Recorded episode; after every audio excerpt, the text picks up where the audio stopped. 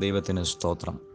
നൂറ്റി പത്തൊമ്പതാം സങ്കീർത്തനം ഒന്ന് മുതൽ എട്ട് വരെയുള്ള വാക്യങ്ങൾ. ഭാഗ്യവാന്മാർ ആരൊക്കെയാണെന്ന് ആദ്യത്തെ രണ്ട് വാക്യങ്ങളിൽ നമുക്ക് കാണുവാൻ കഴിയുന്നു.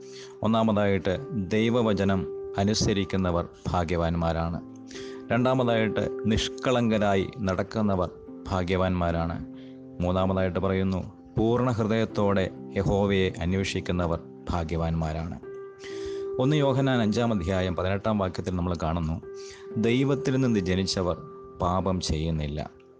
അവർ തന്നെത്താൻ സൂക്ഷിക്കുന്നു അഥവാ നിഷ്കളങ്കരായി തങ്ങളെ തന്നെ കാത്തു സൂക്ഷിക്കുന്നു. യേശുക്രിസ്തു തന്റെ ശിഷ്യന്മാരോട് പലപ്പോഴും പറഞ്ഞിരിക്കുന്നത് ദൈവ സ്വഭാവമുള്ളവരായി തീരണം. നിക്കോദേമോസ് ഒരിക്കൽ യേശുവിന്റെ അടുക്കൽ ചെന്നപ്പോൾ യേശു നിക്കോദേമോസിനോട് പറഞ്ഞു നീ ദൈവത്തിൽ നിന്ന് ജനിക്കണം. അതായത് പുതുതായി ജനിക്കണം അല്ലെങ്കിൽ ഉയരത്തിൽ നിന്ന് ജനിക്കണം അല്ലെങ്കിൽ ആത്മാവിനാൽ ജനിക്കണം. എങ്ങനെയാണ് അത് സാധ്യമാകുന്നത്? യോഹനാന്റെ സുവിശേഷം ഒന്നാം അധ്യായത്തിൽ പന്ത്രണ്ട് പതിമൂന്ന് വാക്യങ്ങളിൽ നമ്മിങ്ങനെ കാണുന്നുണ്ട്. യേശുവിനെ കൈക്കൊണ്ട് അവനെ വിശ്വസിക്കുന്ന എല്ലാവർക്കും ദൈവമക്കളാകുവാൻ ദൈവം അധികാരം കൊടുത്തിട്ടുണ്ട്. യേശുവിനെ ക്രിസ്തുവായിട്ട് വിശ്വസിക്കുക. അവർ ദൈവത്തിൽ നിന്ന് ജനിച്ചവരാണെന്നാണ് അവിടെ പറയുന്നത്. ഈ ദൈവത്തിൽ നിന്ന് ജനിച്ചവർക്ക് ചില പ്രത്യേകതകളുണ്ട്. നാം എങ്ങനെയാണ് തിരിച്ചറിയുന്നത്? നാം ദൈവത്തിൽ നിന്ന് ജനിച്ചവരാണെന്ന്. യോഹന്നാന്റെ ലേഖനങ്ങളിൽ ഏഴ് കൂട്ടം കാര്യങ്ങൾ അതിനെക്കുറിച്ച് ഇങ്ങനെ നമുക്ക് കാണുവാൻ കഴിയുന്നുണ്ട്. യേശു ക്രിസ്തു ദൈവത്തിൽ നിന്ന് ജനിച്ചവരുടെ പ്രത്യേകതകൾ. ഒന്നാമതായിട്ട് യേശുവിനെ ക്രിസ്തു എന്ന് വിശ്വസിക്കുന്നവരാണ്. രണ്ട് അവർ ദൈവമക്കളെ സ്നേഹിക്കുന്നവരാണ്. മൂന്നാമതായിട്ട് അവർ പാപം ചെയ്യുന്നില്ല. പിന്നെ ഇങ്ങനെ കാണുന്നു അവർ തന്നെത്താൻ സൂക്ഷിക്കുന്നു. ദൈവത്തിൽ നിന്ന് ജനിച്ചവർ നീതി ചെയ്യുന്നവരാണ്.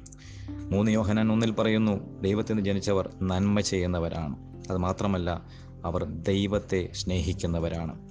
ദൈവത്തെ സ്നേഹിക്കുന്നവർ അവന്റെ കൽപ്പനകൾ അനുസരിക്കുമെന്ന് ഒന്ന് യോഹനാൻ അഞ്ചിന്റെ രണ്ട് മൂന്ന് വാക്യങ്ങളിൽ നമുക്ക് കാണുവാൻ കഴിയുന്നു. നോക്കുക നാം നമ്മുടെ മാതാപിതാക്കളെ സ്നേഹിക്കുന്നത് കൊണ്ടാണ് അവരെ നാം അനുസരിക്കുന്നത്. ദൈവത്തെ അനുസരിക്കണമെങ്കിൽ ദൈവത്തെ സ്നേഹിക്കണം. ദൈവത്തെ സ്നേഹിക്കണമെങ്കിൽ ദൈവമക്കളായി തീരണം ദൈവമക്കളാകുന്നത് എങ്ങനെയാണ്? യേശുവിനെ ക്രിസ്തുവെന്ന് വിശ്വസിച്ച്. അവൻ നമ്മുടെ പാപങ്ങൾക്ക് വേണ്ടി മരിച്ചു. എന്റെ പാപങ്ങൾക്ക് വേണ്ടി മരിച്ചു എന്ന് ഞാൻ വിശ്വസിക്കുമ്പോൾ ഞാൻ ഒരു ദൈവ പൈതലായി തീരുകയാണ്. ദൈവത്തിന്റെ മകനായി മകളായി മാറുന്നു. നമുക്ക് നോക്കാം നൂറ്റി പത്തൊമ്പതിന്റെ നാലാം വാക്യത്തിന് ഇങ്ങനെ പറയുന്നു കൃത്യമായി ആചരിക്കുവാനാണ് ദൈവം തന്റെ വചനം തന്നിരിക്കുന്നത്. അവന്റെ കൽപ്പനകളെ നമുക്ക് തോന്നുന്നത് പോലെയല്ല അത് എല്ലാം തന്നെ കൃത്യമായി ആചരിക്കുവാൻ ദൈവമക്കൾ കടപ്പെട്ടവരാണ്. നമുക്കതിനായി ഏൽപ്പിച്ചു കൊടുക്കാം. ദൈവം നിങ്ങളെ അനുഗ്രഹിക്കുമാറാകട്ടെ. നമുക്ക് പ്രാർത്ഥിക്കാം. പരിശുദ്ധ ദൈവമേ സ്വർഗീയ നല്ല പിതാവേ നിന്റെ വചനം അനുസരിപ്പാൻ തക്കവണ്ണം ദൈവമക്കളായി ദൈവത്തെ സ്നേഹിച്ച് ദൈവത്തിന്റെ സാക്ഷികളായി ജീവിപ്പാൻ ഞങ്ങളെ സഹായിക്കണമേ.